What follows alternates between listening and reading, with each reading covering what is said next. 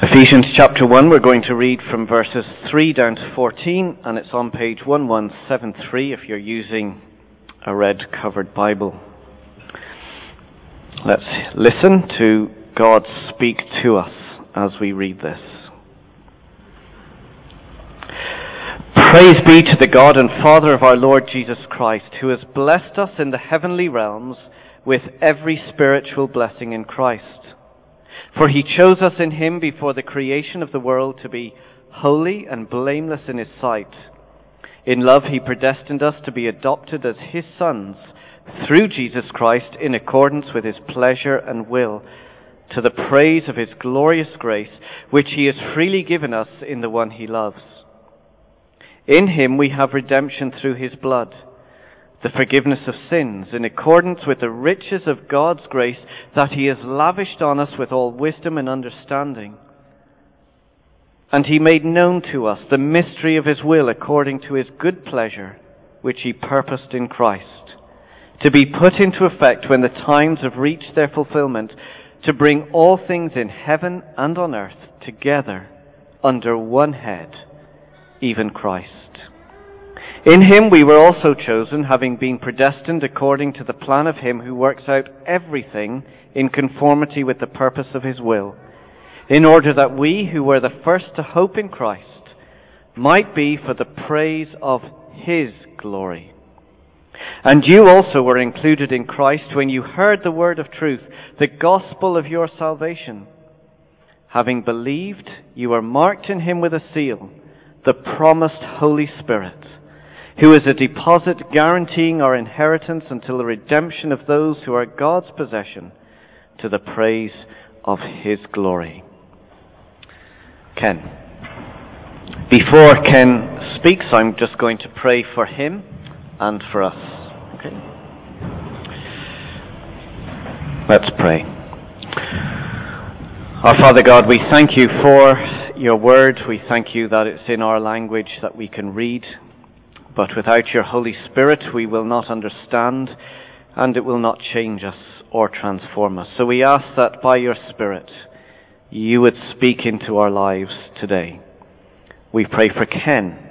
We ask that you would help him to communicate effectively and clearly the truth of your word. We pray that you will bless his ministry and his work, his teaching ministry in the college. We pray for his visits to Peru that he would be an encouragement to the church there, and that you would continue to help him as he seeks to uh, bring the gospel and encourage the church worldwide with the good news of Christ. We ask these things in Jesus' name. Amen. Good morning again. I want to say it's a privilege to be here and uh, to enjoy fellowship. I was going to say the warmth of fellowship. The fellowship's good, the building's cold. I understand why you have tea and coffee. I think that's great. And I've drunk Barry's tea for the first time in my life. Some people drink nothing but, I'm told. Anyway, uh, today uh, I was asked a question about what I'm doing now that I'm going to retire quite soon. I'm going to tell you a secret before I begin to preach. Today is my birthday. A very kind gentleman guessed me at 51. I think that was flattery.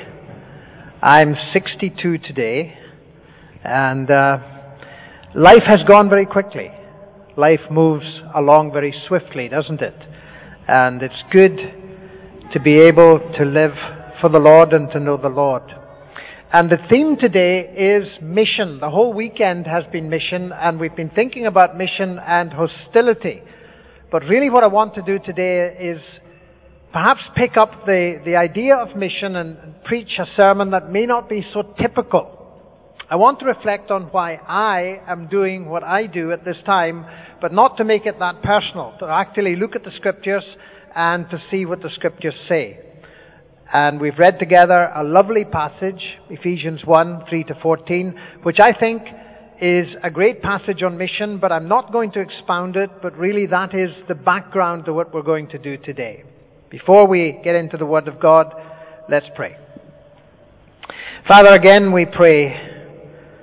And once again, our God and Father, we thank you that mission is part of your sovereign activity in the realm of redemption in the world.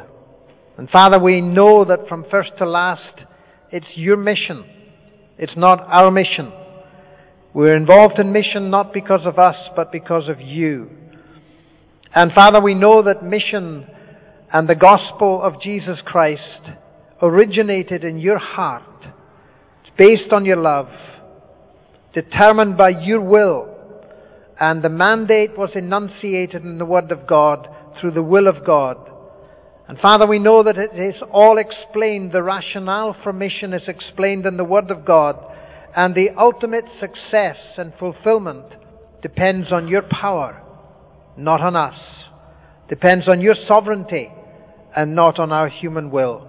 Help us, Father, we pray, to proclaim the gospel, knowing that people will believe because the gospel is the power of God for salvation to everyone who believes in you. We ask in Jesus' name. Amen.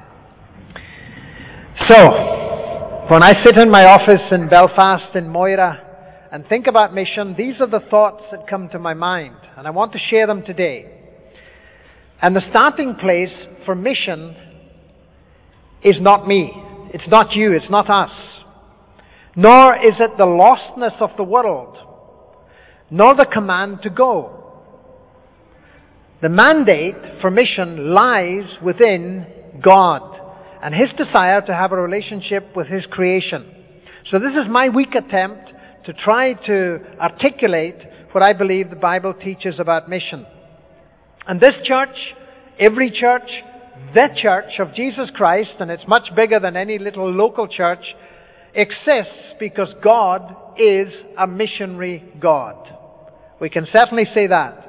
And God works through His Son, He works through His Spirit, and without God's work, I would have nothing to do, you would have nothing to do. The great thing about the mission of God is, and we were reading about it in Ephesians chapter 1, is that the mission of God stretches from eternity to eternity. Long before we came here, and I have to say, long after we will be gone from here. What excites me when I look at the New Testament and the scripture about mission is that all the verbs connected to mission and God. If we have to be convinced it's God's mission, think of the verbs, the action words. God loves, action. God sends, action. God chooses. Action. God predestines. Some people will have a ball game uh, just because I mentioned that word. God does that. Action. God speaks. God creates. God plans. He sends. He moves by His Spirit. And I have two big brush strokes this morning. And when I think about these two things, my heart, I think, is kept right in regard to mission. I don't get the thing out of sync. I don't lose too much sleep, and I follow the Lord more easily. The first thing I want to say this morning, very simply, is this. The primary motivation for mission, for you, for me, for everyone in the whole world, is for the glory of God. That is the primary goal and the motivation of mission. It's all about God. Let me clarify. Mission is not to do, has not to do, in the first place, with the welfare and glory of the human race. It's not about the growth and expansion of the church. When we think that's what it's all about, we lose our vision and our focus. It's about the glory of God, and that forms the highest goal of mission. And the ultimate goal is that God will be glorified as His people, that's us, tell other people about His greatness, and as people who are at enmity with God come to faith in Jesus Christ. That's about as simply as I can put it. Mission is church centered. That's why we're talking about mission today. That's why there's a mission weekend. And the church, us, we are the means of mission and we are the goal of mission. Does that make sense? We're how it's done and it's all done so that people will be added to the church of Jesus Christ. And again, the church is much bigger than anything that many of us might think about. That's the goal and the aim. And the goal is to gather people into the community of local churches in the world. And what do we do here? We've been doing it today. Where we worship God, we've been doing that. Where we equip people to grow in a relationship with God, and that's why we're here today.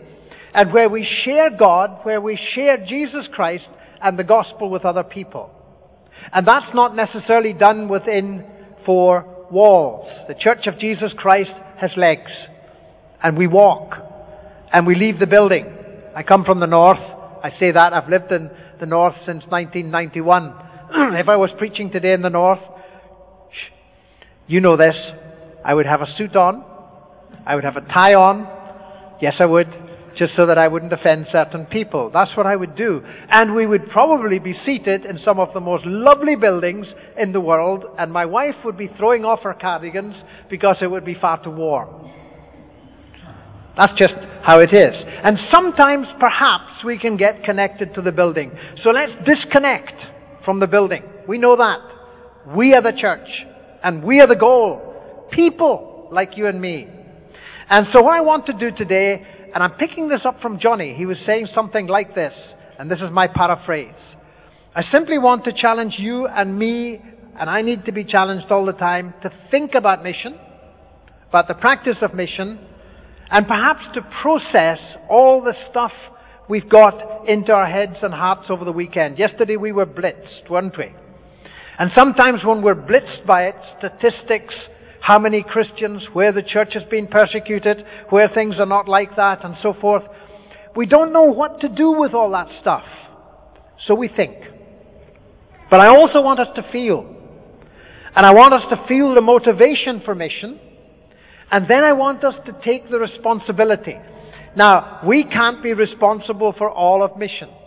And if I had my way, I would have all of you today picking up the four little boxes that remain and saying, I want to support Baptist missions. By the way, take them. Because I'm uh, going up in public transport today and I'd rather not have all the stuff to carry along with me. So take them and support Baptist missions. And especially the radio in Peru. Isn't that right, Tom? There we go. But I want us to think about responsibility, responsibility about mission. Now we can't do everything. All the Lord will ask you to do and me to do is something. Something. Maybe more than we've done up until this time. So let's go back. First big brush stroke, and I don't want to lose this from my thinking, your thinking, because it's really what the Bible teaches. The primary motivation is the glory of God. And when you think about that, that keeps our hearts right, doesn't it? And we can share in that because you and I, and we've read about it, are co-heirs with Christ, and the scripture goes on to say, if we share in his sufferings. And I don't think there is any Christianity without suffering. I had a little quote I was going to throw in yesterday, but I, I couldn't do it. I didn't have time. Archbishop Festo Kivengere from the Anglican Church in Africa, speaking at the anniversary of the martyrdom of a Ugandan archbishop, said this, said this, without bleeding, the church fails to bless. Now that sounds very tough, doesn't it? Without bleeding, the church fails to bless. And sometimes we want very comfortable lives. But I'll tell you this, following Jesus Christ sooner or later will cost us some kind of suffering. I don't mean physical necessarily. It will cost us perhaps somebody laughing. It will cost us something along the way where people make it a little bit difficult for us to follow Jesus and to believe the simple faith that we have in Him. And it's still true.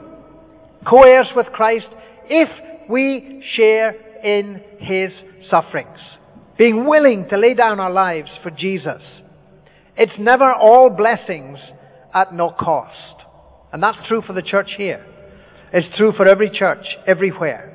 We won't see the full blessing of God unless somewhere along the line there's a tough element to following the Lord Jesus Christ. Now that leads me to my second motivation for mission. And if you have your Bibles, please, I want to pick it up now in 2 Corinthians chapter 5, please, in verse 18.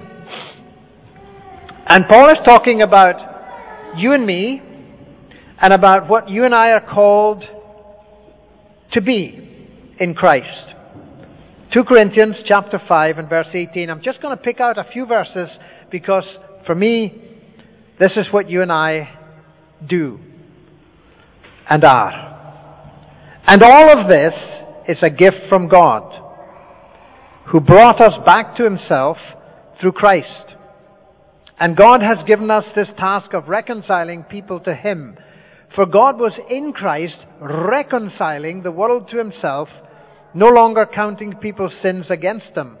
And he gave us this wonderful message of reconciliation. And I love this verse. This is what you and I do. So you and I are Christ's ambassadors. God is making his appeal through us. We speak for Christ when we plead, come back to God. The secondary motivation for mission, and these are the only two main points I have this morning, is the ministry of reconciliation. I can think of nothing more exciting than that. The ultimate goal? God's glory. And that includes the reconciliation of this world to God. Now, Jesus is here today by the Holy Spirit. And Jesus empowers you and me by His Spirit. And you and I are involved as members of a church, as part of the body of Jesus Christ, on Christ's behalf, and we ask people, we implore people to be reconciled to God. And Paul goes on to say, it is, it is just as if we do so on Christ's behalf. Now, when I used to tell my school friends into my teen years and uh, when I went through grammar school that I wanted to be a missionary, actually, I believed then, and I still believe, that perhaps the Lord had given me the privilege of being called to do one of the most wonderful things in the world. But every Christian's called to do exactly the same, and that is to call people to come back to God. And we believe that. And we certainly believe in 1 Corinthians 15 verse 3 that Jesus Christ died, He was buried, and that He rose again. And if a person does not believe that, Paul goes on to say in 1 Corinthians 15, if a person does not believe that Jesus died, was buried, and rose again for their sins, that person is not a Christian. And a lot of people say they're Christians because they do good works, and I think it's excellent that people do good things. And none of us can ever criticize that, and we certainly know that there's a general goodness of God in the world but we believe that the resurrected Christ appears to people and changes their lives. Now that's a simple, powerful message. Paul, what a wonderful testimony.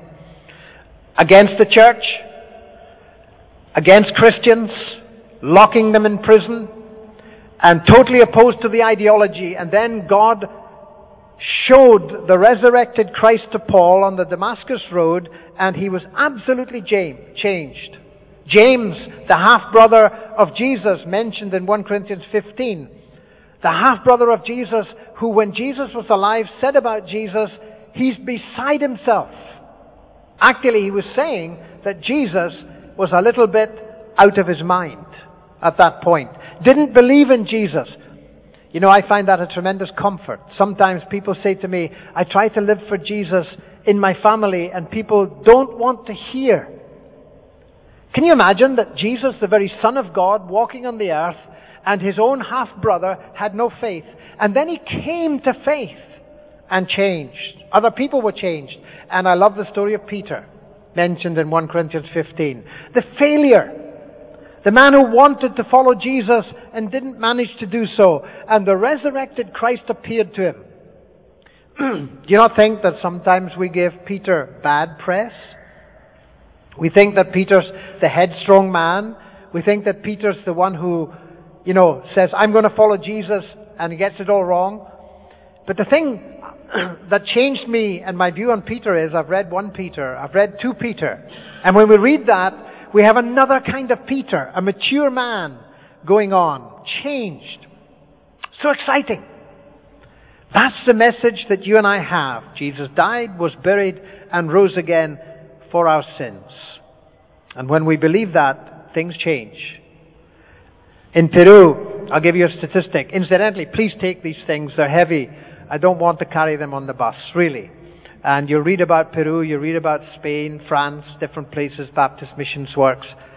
When I went to Peru in 1973, before many of you were born, uh, one to one and a half percent of the Peruvian population professed evangelical faith.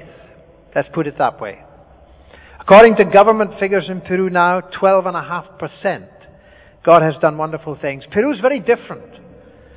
I get in a taxi in Belfast and we talk about everything. I get in a taxi in Peru and the guy says to me, You're not from here? No. Uh, what brings you here? And I say, Well, I'm a missionary. I'm a Christian. And we have a conversation. And within minutes we can be talking about spiritual things. People are so religious in Peru and so open in a way that perhaps they aren't here. So I've been spoiled working in that. Now, let's bring it back here. This ministry of reconciliation. And you're probably saying, do I have to go to Peru? Does everybody have to go somewhere else? Not necessarily. I think wherever God has placed you, whatever job you have, that's where the Lord is leading you. Somebody's put it this way, and I love this. If we want to follow Jesus, we have to follow him to the ends of the earth. For that is where he is going. Now, for me, that was Peru. For some of you, that's here. Some have come from other places to here. It might seem like the end of the earth to you folks who have come from other places. But this is the end of the earth for you because this is where Jesus has brought you. And where the Lord took me was to another country. And it doesn't matter whether you're here Belfast, Orkney, or the United States, or Africa, any place in the world, that's where the Lord is leading you and me.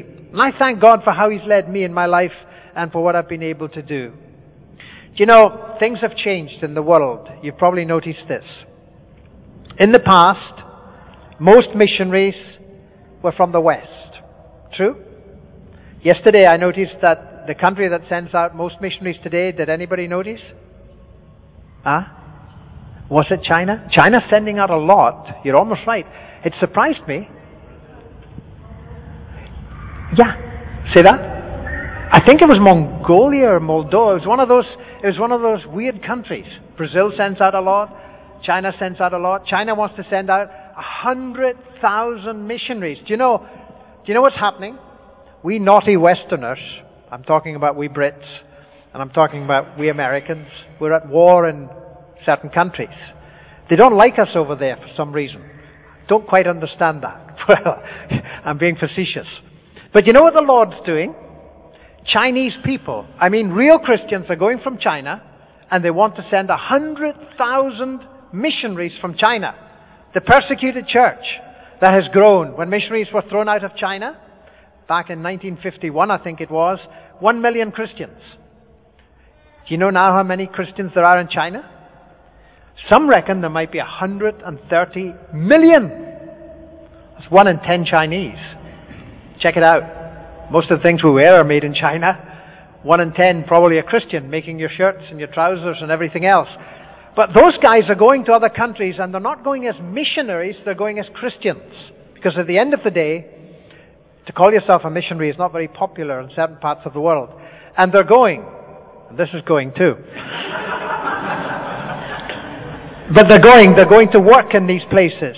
And they're in Afghanistan, they're in Iraq, they're in Iran, and they're talking about the Lord Jesus Christ. Isn't the Lord so wise in what he does? See, call them what you like. Maybe they work in laboratories, who knows, but they're working for the Lord. And in the past, most missionaries were from the West. Not now. Not now. More people are coming from the other countries, and we, we will have to receive people and willingly and lovingly receive people and say, you guys perhaps have so much to teach us from other countries here in the West.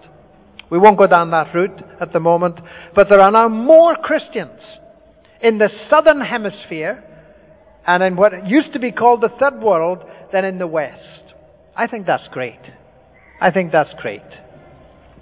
I could go down the line on that. But in this task of reconciliation, I've learned this. And this might seem a very, very simple lesson to learn. And it's this. There is no room for first fiddles, number ones. There's only room in the Lord's work for number twos. And I called us second fiddles. I love to go to the orchestra. We went at Christmas, Jeannie and I, and I'm dreaming of Jeannie today. And incidentally, Jeannie with the light grey hair, if you know her. That's a good Scottish song. And we go, and I'm always enthralled because in the orchestra, Handel's Messiah, you name it, first fiddle. The, the, the, conductor, he stands up and he bows forever and a day at the end and he gets the applause. And first fiddle. Have you noticed that? And he often goes over and shakes the hand of the first fiddle. That's probably not the best way to say it. But the second fiddler is also playing. Imagine first fiddle without second fiddle, and third fiddle, and fourth fiddle. Where would the orchestra be? And in the Lord's work, now you're beginning to think, Ken's beginning to be non biblical. Well, let me give you my scripture. What about John the Baptist? That's where I start. The greatest of all the prophets, Jesus said. But what did, what did John say? Jesus said, John is the greatest of all the prophets. Let Jesus say stuff, not us. But John said, Jesus must increase. I must decrease. So when I think about the practice of mission, yes, the ultimate goal of missions is the glory of God through the redemption of people, uh, redemption of people for God through Jesus Christ. The radio in Peru. I'm going to show you something from Baptist Missions. I only have two of these, and I'm going to give them to you. I don't know if you have a notice board, but I went to a church in the north. This is everybody in Baptist Missions. There aren't many of these around anymore. Some of you may have them, right? Well, I went to a church recently, and they had it up. There I am, right in the center. Huh. But it was up on the wall. No, not really. That came out wrong. But it was up on the wall, and we were there, all the Western missionaries. And I said to them, Have you got another copy? They said, No. I said, What a pity. Because if you were to pin the other side up, this is Peru. There are, look at the Peru bit, this little corner, three couples. Three couples. And I love these guys, but they're not doing all that much because there's only three of them. Three couples. But look at the front. 15 different units, all on Baptist, with Baptist missions, being paid a pittance, perhaps, but they're doing far more work than the missionaries in Peru. I think that's exciting. And even in Peru, the radio, and it's my baby. When you do give money, give it to the radio. There you go. Specify the radio. The Lord bless you. but there they are, a great team. They're Peruvians. You see, all I could do and I'm being quite honest, all I could do was set up the radio. And my ministry is very simple. Your ministry may be very simple, maybe better than mine. I'm an implementer. And you know, when people said to me, You're setting up a radio, what do you know about a radio? Nothing. But all my life I've done stuff, I've started stuff. It's just one of the things I like to do. It's one of the things that excites me. It's why I get bored and move on to something else. People are different. I'm an implementer. It's somewhere in the Bible. I just haven't found it yet. It's a gift. Implementation. But other people come behind. So in this task of reconciliation, I'm learning, and I've learned over many years, that I need to be number two.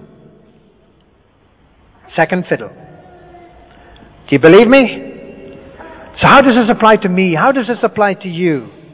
Obviously, everything primarily, and this is why it's so important, is for the glory of God. But even in the ministry, often there's no room for number ones, only for number twos. Let me give you another scripture. Paul is writing. 1 Corinthians 15:9. No, let me say something just before that. Somebody told me the other day, and I love this. I don't know where he got it from. Somebody said from Charles Haddon Spurgeon. It takes more grace than tongue can tell to play the second fiddle well. I'll repeat that. It's not a text, but I think it's biblical. It takes more grace than tongue can tell to play the second fiddle well. 1 Corinthians 15:9. Paul is writing. What does he write? This is Paul, the apostle Paul. I am the least of the apostles. I am the least of the apostles who am not worthy to be called an apostle because I persecuted the church of God. What did he say? I am number two? No, not even number two. I am the, the least. He met the risen Christ. And when Paul met the risen Christ, he had two questions. Check it out. In the Acts of the Apostles, he met the risen Christ and he said this, Who are you, Lord? And isn't that the greatest question we can ever ask? Lord, who are you? I want to know you better. And the other question is, what do you want me to do? I don't think you and I can ask two greater questions than these two. Who are you? And we want to know him better. And you know, he spent the rest of his life, I believe, answering these two questions. And if you have questions in life, I think these are the best questions we can ever ask and we can ever answer. Lord, who are you? Let me know you better today. And I meant what I said earlier, and I hadn't pre planned it, when he said to me, When did you come to Jesus Christ? I gave all that I knew about me to God then. And I know a lot more about me now because the Lord reveals a whole lot more to me about me, and I can give a whole lot more of me to the Lord now than I used to. And I knew Jesus was glorious, and I knew that He changed my life then, but I know that He changes my life more now because He's more glorious than I realized He was when I was 10. 52 years later, that's how it is. Later in life, what did Paul write? He's growing. And I'll tell you how I know this. Ephesians 3 8. It was written after 1 Corinthians 15. Later in life, Paul grows and he says this. He writes this To me, who am less than the least of all the saints. Imagine that. What do we think of ourselves in the church of Jesus Christ? Do we think we're the most important kingpin? We can be tempted to think that. But he goes on to say, This grace was given that I should preach among the Gentiles the unsearchable riches of Christ. What did Paul say? Great sainthood? Great sainthood is to see yourself like Paul, the least of all. That's a paradox, isn't it? Almost a contradiction. He saw great grace, he saw the greatness of the gospel, and he saw that it was all about Christ, not about him. Later in life, and we know this because 1 Timothy 1:15 was written after Ephesians and after 1 Corinthians.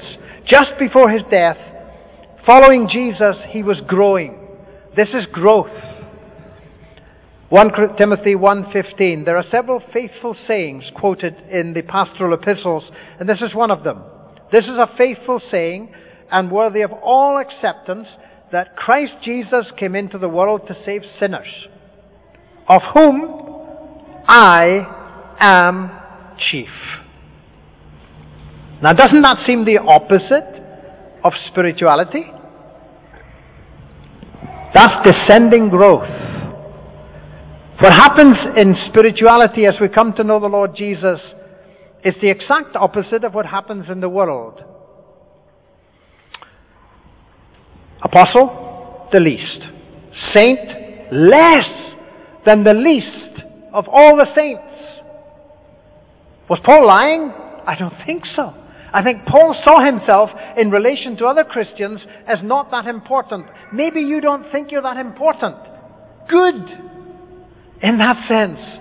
Maybe the Lord can use you even more in that way. And sinners, the worst. Did Paul mean that? Absolutely. And isn't that growth?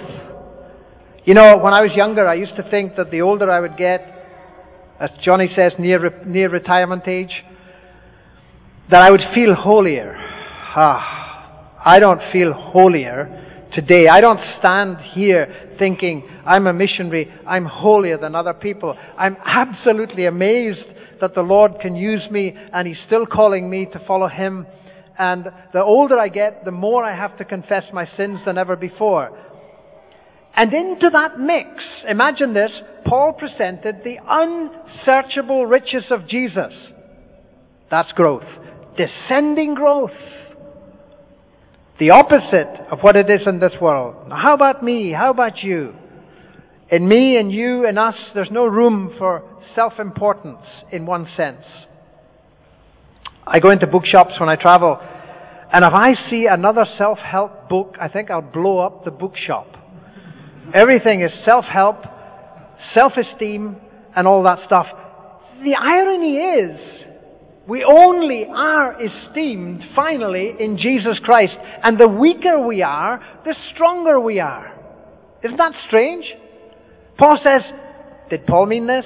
He says, I have even despaired of life itself. That's rock bottom. And yet he says, when I am weak, I'm strong. And there's no, no room for self-righteousness. I've been a Christian for 52 years. Ha. Uh-uh. No room. No room. Life is just a vapor. Let me tell you, it's just gone.